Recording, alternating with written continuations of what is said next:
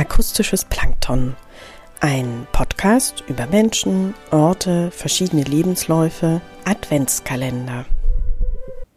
Liebe Astrid, wie lange schiebe ich diesen Brief an dich vor mir her? Du hast mich als Kind begleitet.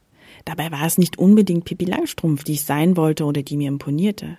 Vielmehr gefiel mir das Landleben von Michel aus Lönneberger oder das der Kinder aus Bullabü.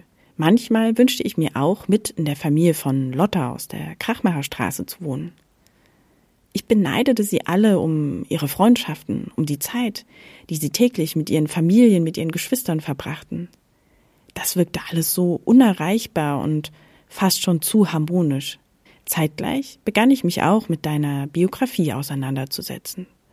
Doch als Zwölfjährige verstand ich nicht, was da vielleicht in deiner Kindheit immer mitschwang und dich begleitete, dass es neben diesem unbeschwerten vielleicht auch immer etwas gab, was für Kinder vielleicht eben auch schwer auszuhalten war. Mit dir war ich übrigens auch zum allerersten Mal im Kino. Ich fürchtete mich als Vierjährige vor den Wildruden und schrie im Kino, Ronja solle aufpassen. Ich glaube, danach musste ich mich erst einmal erholen und sah meinen nächsten Kinofilm erst Jahre später. Ich muss zugeben, es gibt auch Lücken in unserer Freundschaft, da weiß ich nicht, wo du warst oder wo ich war. Mehr wie ein Fotoalbum mit Kinderbildern blieben deine Helden für mich als schöne Erinnerung zurück.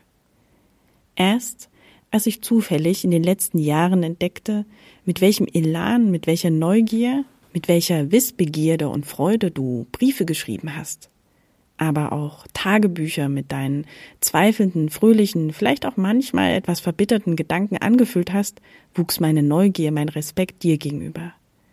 Für mich bist du die ungekrönte Briefschreiberkönigin. Ich frage mich, wie du das damals gemacht hast. Bücher verfassen, Briefwechsel mit so vielen unterschiedlichen Menschen führen, Tagebuch schreiben, als Lektorin arbeiten. Und das alles ohne technische Hilfe, Du würdest vielleicht über diesen Amateurbrief von mir lachen. Aber ich lese deine Briefe gern, auch wenn sie nicht an mich gerichtet sind.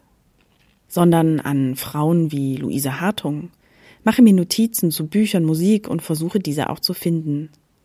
Fremde Briefe lesen übt so eine Faszination aus. So als wäre es eigentlich eine Grenze, die man hier überschreitet.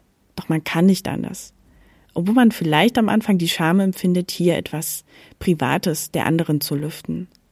Aber es hat auch etwas Anstiftendes, das Schreiben wieder neu zu entdecken, deinen Duktus im Ohr selbst in die Tastatur zu tippen und Freunden wieder zu schreiben und einen anderen Wert im Brief wiederzuerkennen.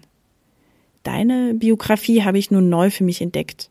Und hier ist vielleicht nun endgültig bewiesen, dass du leider das Schicksal vielleicht vieler guter Kinderbuchautoren teilen musstest. Nämlich einfach, dass man dich unterschätzt hat.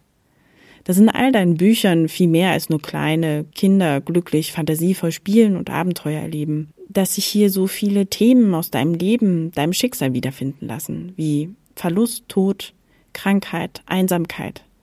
Aber auch ein unendliches Vertrauen. Du warst zum Teil vielleicht auch etwas eigensinnig, man spürt deine Erfahrung und es schwingt auch immer etwas Trauriges, Melancholisches mit. Ich beginne nun Ordner mit besonders schönen E-Mails von Freunden anzulegen. Denn manche können das mit dem Schreiben so wie du.